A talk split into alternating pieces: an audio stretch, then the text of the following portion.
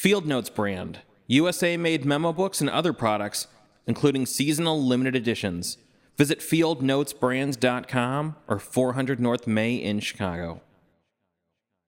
It is the Chicagoverse Unlimited podcast, featuring interviews of the premier artists and industry in the Chicago music community.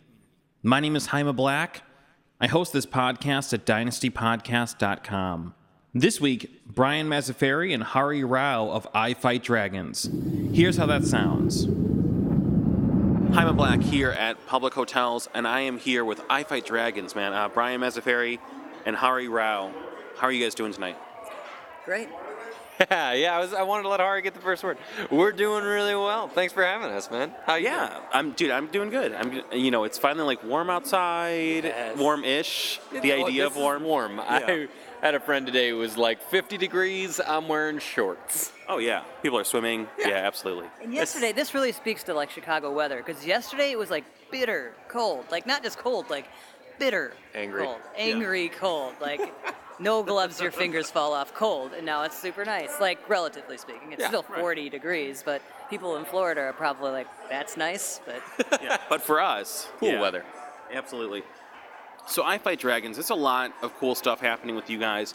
I wanted to kind of dip back a second. Um, Brian, the last time you and I talked on mic or off was it was for the Chicago Music Summit in 2013, 14, Thir- Um, late late 13, I think. late Yeah. 13 and there was a panel on you know of course crowdfunding and that whole world which you guys are really well versed in and we'll kind of talk about that but it was interesting because you and i got to do a panel talk about some of that stuff and i'll even link to that when i put this podcast up but uh you know uh, have you kind of like become you know either of you guys have you guys started to kind of become a like case study or an example of crowdfunding do you feel like Uh, we we're certainly. I feel like it's a case study in the sense that it, we're you know it, it was a large thing that has has had all the microcosms of the pros and cons of crowdfunding rolled into it. We've had sort of everything in the book that can go right and wrong happen to us and and almost come out the other end. We're not even fully out the other end yet. It's insane. But um, but it's been a, a wild ride, uh, absolutely. Um, a- and, I feel like if, if not a i- if no one's made a case study of us, I feel like they could in terms of the various things that have happened throughout the past couple of years with regards to the Kickstarter. Yeah, I think too because we've had like the ups and downs of it, like you know, in terms of the album getting delayed, and then like how do you, how do you explain like when people are, are, are you know trusting you with the funding and, and supporting you, and then you have a setback, and you're always going to have some people who are just like this is outrageous, and then you know, but you know, for the most part, a lot of people understand what's going on, but like you know, a lot of, there's a lot of communication involved. So I think in that respect too that having these ups and downs would, would, would I guess put you know put us in that case study category for having like the full gamut of experience with the, the crowdfunding. Well, you know, there's a lot I want to talk about around that case study, and I, I do kind of feel like we're continuing this conversation we had about a year and a half ago. Yeah. But, you know, let's talk about the fact that, you know, this is not a one sided conversation like when, you know, bands normally put out a record. You guys are responsive and, on some level, responsible to a number of fans and backers and contributors. So, what's that like where you're not just playing the role of artist, but you guys are very much involved in keeping this dialogue going, kind of being mediators, being politicians, being, dare I say, Frank Underwoods in this world? Uh, wow. Yes, you, you sort of hit it on the head. It um, it's it's wonderful and it's nerve wracking and it's uh, it's it's kind of everything at once, right? Because uh, so like Hari mentioned, you know, we delayed the album. We we ended up essentially scrapping our whole first recording sessions, which were was a huge time and monetary setback. But at the same time, the that type of thing happens all the time. Like Right. w- in projects where no, fans have not contributed a dollar, they have no clue. musicians do that all the time, absolutely. Yeah. But they're just not beholden to anyone but the label. Right, and which is funny because like if you just hit it on the head in that sense too, because they're beholden to the label at that point. So it's sort of like, in terms of who's gonna be more like compassionate or understanding, and on the other end, who's gonna care more, like about the way it gets done. Uh, I, I think I would opt for the fans over the label, having it done first one way and then having done it directly after the other. I can tell you that the fans gave a lot more uh, of a shit about the ultimate sort of like product and process, and that I feel like we went as far as we could in terms of explaining why we were doing what we were doing, and that, that people were, were really understanding about that. Like we had I mean, super frank conversations as a band, you know, around the, the time when we ended up scrapping those first sessions. It was a, a super just heated night. I remember at AJ Hudson's uh, where harsh words were said, and because you know, it, it just became incredibly stressful. No one wanted to disappoint the fans. We had like had this huge, you know, swell of support that I think overwhelmed all of us.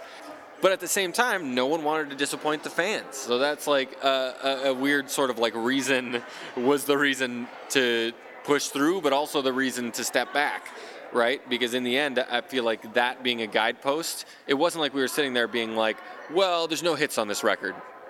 Because that, right, that if you're, if you're in that same situation on the label side, you're like, you, who, what does the label care about? They care about if it's going to be a big smash hit record, and that's that. If it's not, go jump in the lake. Right. So it, it was an interesting. I don't think we ever would have come to that point in that way if we were just beholden to a label or beholden to someone else. Like the fact that we were like, guys, people gave us a ridiculous sum of money because they want, you know, us. They want us. They want this to be the best we could make. So what are we going to do with that?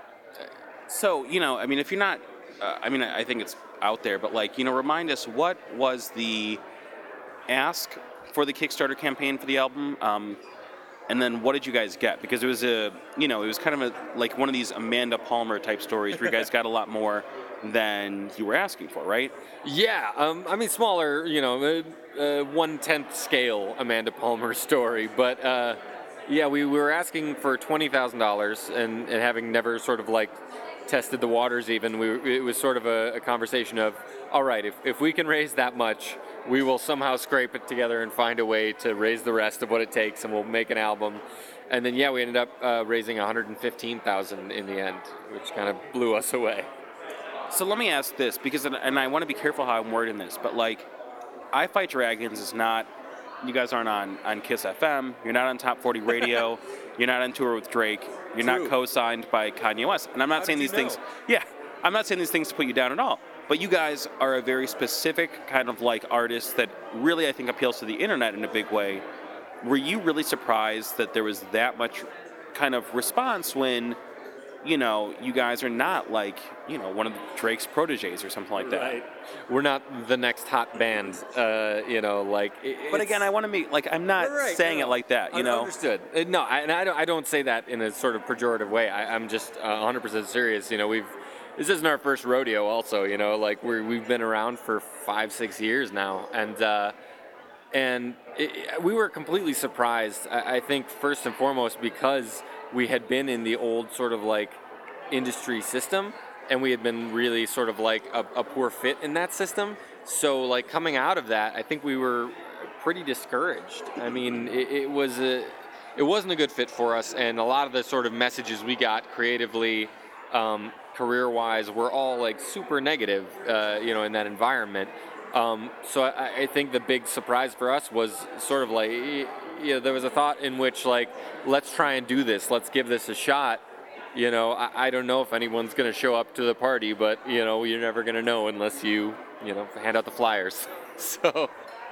Yeah, I mean, it's you know, clearly we were all just you know extremely surprised and happy at, with like the outpouring of support for the album. Like, yeah, we were we were stunned, but uh, you know, also like we just have really cool fans. Like we at the Lincoln Hall show, I walked up the dressing room and there was a cake there that somebody brought to the show, and it was like, man, I love these people. It's like it was a companion cube cake. It was. The cake was not a lie and it's you know uh, people bring stuff to to after shows to the merch tent like um like you just said merch tent. Did I say We're merch tent? Tour. Oh yeah, my mind is on, on, on warped is at warped tour. Know, but like very creative. The tent you bring everywhere. that, yeah. Right. like just very creative fans who, who like to show support, and it's it's you know it's amazing and it, that always, you know, more than just like the Kickstarter, the financial end of it, I think it's just the amount of support in general that people show in like different ways. That's always like very surprising and humbling and You know, so let's talk about the fan relationship because that's really, I think, one of the key components for your band. How did you guys really start cultivating this really impassioned fan base? Because I'm a big believer in that you don't have to have 50 million fans. If you have 50,000 diehard fans, that's so much better. So, how did you guys start developing that relationship, cultivate it, and really get it to a point where, it let you know, financials aside, where the audience cares that much about your band? Sure. Well, um, that's super flattering that you think of us as a band like that because that's. Uh, Well, I mean, again, like the numbers don't lie. You know what I mean? Like people weren't giving you guys hundred thousand dollars in Kickstarter to be nice. They weren't doing it to be like polite. You know, they were doing it because because they care about the band. You see that in the relationship on the blog. Like again, like people do care about your band a lot, and you guys clearly have built those relationships. also, if you know anybody that gives out $100,000 for the sake of being polite, you should. I'd like to be invited to their dinner party. If I knew that person, I would not be interviewing. You know what I mean? All right, touche. Yeah. No, I would. I love doing this. Yeah, you still would. Let's be I would. Um, but yeah, it, it's uh, been. Wait, uh, my my head just melted there for a second. So yes, uh, is that's absolutely been from when we started. I mean, it's funny. Hari and I were talking about uh, the other day. We've been playing music together for like a decade now, which is kind of crazy.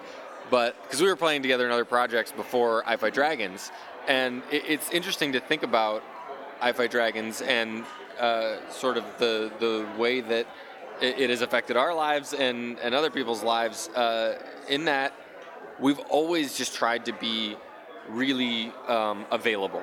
Like it's not a like particularly sexy way to say it, but like uh, be real, to be present. Maybe that's a better way to say it. Um, be there, so that like uh, we we get messages and it, it like Hari said it's it's humbling every time when someone like will send us an email or a message like saying that uh, our music means something to them like on a on a deeper level. And it's uh, not to be super generic there but like getting that type of email is like it's hugely meaningful and I, we respond every time. You know if somebody sends us a facebook message we're gonna write back. And that's eh, these days it's kind of a given like everyone's like yeah come on social media 101 have an assistant who writes back to everyone or whatever. But like no no it's like we actually write back not be like I don't know. It, it just to be real, to be present, to uh, engage with people, and kind of in a way that uh, is authentic or, or that that resonates with the art you're trying to make. Because I I also feel like our our songs, while they could border on cheesy or whatever, are, are also super honest and straightforward.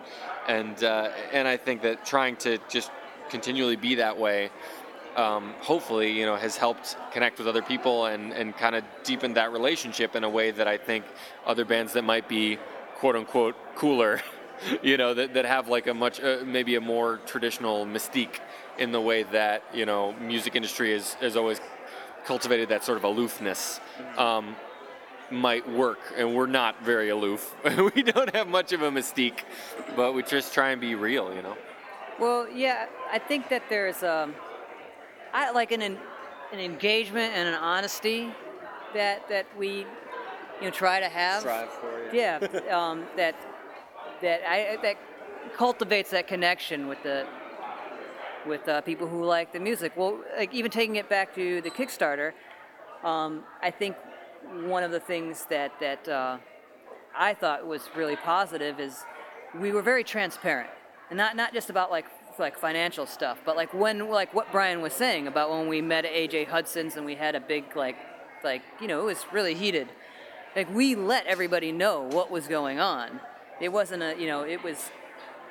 I think just being open and honest is.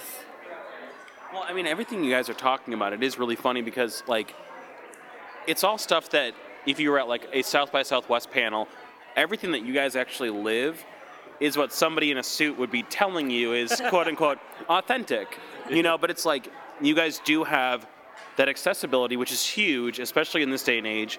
Um, you have the transparency, and I think that I think I Fight Dragons really came along at the right time. You guys came along in this age of social media, this age of Avengers as a mainstream property, it's crazy man this age of like characters like Abed representing a large portion of the population, and you guys are like the band for that time, and it's not manufactured. It's not like you guys sat with a chalkboard and you're like, this is exactly who we need to be. It's just who you guys are, right? Uh, yes, uh, we are uh, relentlessly and uh, sadly just us. So that's all we got. Yeah, I I mean it's it's a it's certainly a we're living in a time where uh, a fantasy novel is the most popular show on television. Like Right? Like, what is that? Like, And- I have no clue. I think I- when that when Game of Thrones first came on TV, I I remember writing like a blog post in my personal blog about like how you just never know what's going to be the next big thing because I'm I'm a epic fantasy nerd reader from since I was little and that that was one of my top series for the past decade or so and like I never could have guessed people that I would never in a million years have called like nerdy or thought that person's going to be, you know, uh, asking me questions about George R. R. Martin. Ask me questions about George R. R. Martin because like I'm the guy who's read the books, and it's just like it's it- it's certainly a crazy time we live in, and I think a time where where people are more free to sort of find what connects with them. And in that sense, yeah, I feel really lucky that, that this is the time we're in and that, that we're able to make music in this kind of environment. Yeah. Well, I I think adding to like um, being genuine about the music, uh, whereas not like not having an influence from a label, but also like we're all sort of bring our own genuine element to the band itself. Like, we all come from different backgrounds. Um, I mean, I was a huge heavy metal geek. I learned more about Alexander the Great through Iron Maiden's Alexander the Great on Somewhere in Time than I did in history class. and like I, you know, I sort of brought that in, in, in musically to the band, and uh, Packy real uh, heavily influenced uh, by the Grateful Dead and a lot of. Uh, Another band with an you know, enormous cult following. You know, one of the one of the premier cult following bands. Sure. Yeah. so like everybody's bringing their their own element to this to make the sound very genuine in what you hear. So let's talk about the larger picture of this because, um, I mean, this. So I'm going to pull up my notes here. This album, you know, uh, which called the Near Future, it's out now. It came out a few months ago. If if this is correct, it's from the Wikipedia page. The Kickstarter for this started in April of 2013. This is being recorded in the beginning of March 2015. If I'm not mistaken, you guys are still working through some of the incentives. Did you guys have any concept that this was going to be your life's work, that this album will take the next 40 years of your life? You know, uh, no is the answer. I, you know, and I was the guy that was sitting like, I kept having more ideas where I was like, oh, and it'd be cool if we did this. We should offer this reward. What about this? uh, and what if no. we have 75,000 rewards? We won't regret that. Uh, yeah, and and at the time I was like, and we could totally finish in 2013. that was the original date. Was December 20. We were gonna have it ready for the holidays. 2013. Wham bam, knock it on out. Um, yes, and as you said, we've still actually we're so close. We have one reward left to fulfill, which is uh, or one set of rewards, which is we're writing seven people's um, personal custom 30 second theme songs. So That's big- amazing. Yeah, a big reward. That's part of why it's ended up like taking us so long. But uh, we still do have those. Then once those rewards are fulfilled, the Kickstarter will be complete, hopefully within a two-year time frame. Yeah. So, what's the plan when you finish those theme songs? When when you've completed the cycle of this album, like do you guys just is it the end of Lost? Do you go lie in the jungle and just close your eyes and think my work is done or I was gonna say a long nap is absolutely on the uh, on the docket, but then uh, you just kind of keep going, man. I would then figure out what's next. We're already kind of like brewing plans for you know touring and and all of that. And I think one of the exciting things to me is we're sort of off the map right now, and, and I think kind of in a positive way. Like it, it there is no clear like all right well we've done this now we do this and you know in the traditional industry it's like well you put out an album then you tour the album then you record this and these are the things you do it's like no i don't know we we're kind of on our own schedule and on our own terms and we've got to figure out what happens next Yeah. Yeah, I mean, I, you know, the wheels keep turning. You know, I, I know Brian's writing songs. If he's not writing them on his guitar, he's writing them in his head and recording them on his phone. Head songs. um, and you know, it's it's. I think you know we have uh, longevity. Um, we make this work with our lives, and um, yeah, I mean, we just we continue to, to keep doing it. I don't think that there's any like uh, official break after this is Yeah. these uh, um, the 30 songs. Maybe a, a week or two for napping. a week or two for napping, but uh, you know, it's it's you know, just keep moving forward with it. uh, Brian and Hari from I Fight Dragons, man. Really interesting stuff. I feel like we could talk about this all day, but I'm, I'm, I'm really like on so many levels, just captivated. Not just musically, but just the whole story behind what you guys are doing. I think is really fascinating. I honestly, I think you guys should like write a book or do some kind of like online workshop. I'd be happy to host that at dynastypodcast.com. Like, I just think there's a real case study here in the bigger picture of what you guys have accomplished and how you've done it. But it's really interesting and it's really great to see because you guys are the nicest guys. Uh, I Fight Dragons, the album is called The Near Future. It's out now everywhere you would find music online. Um, thank you guys so much for coming on. Oh, thanks for having us, man. And like you said, we're really nice and super humble. We just think of ourselves as really the nicest, especially except for Hari. That guy is a jerk. I'm uh, slightly better than everyone else, but Oh, other yeah. than that, like, And he knows again, it. thank you for having us. It's actually, actually, it's your privilege, and uh, There we go. Very privileged. Um, no, seriously, thank you. It's been fun. awesome, man. Thank you guys. This has been the Chicagoverse Unlimited podcast. Thanks to Brian Mazzaferri and Hari Rao of I Fight Dragons for being on the show this week. You can find more Dynasty podcasts at dynastypodcast.com. For the Dynamic Dynasty, my name is Jaime Black. Dynasty Descend.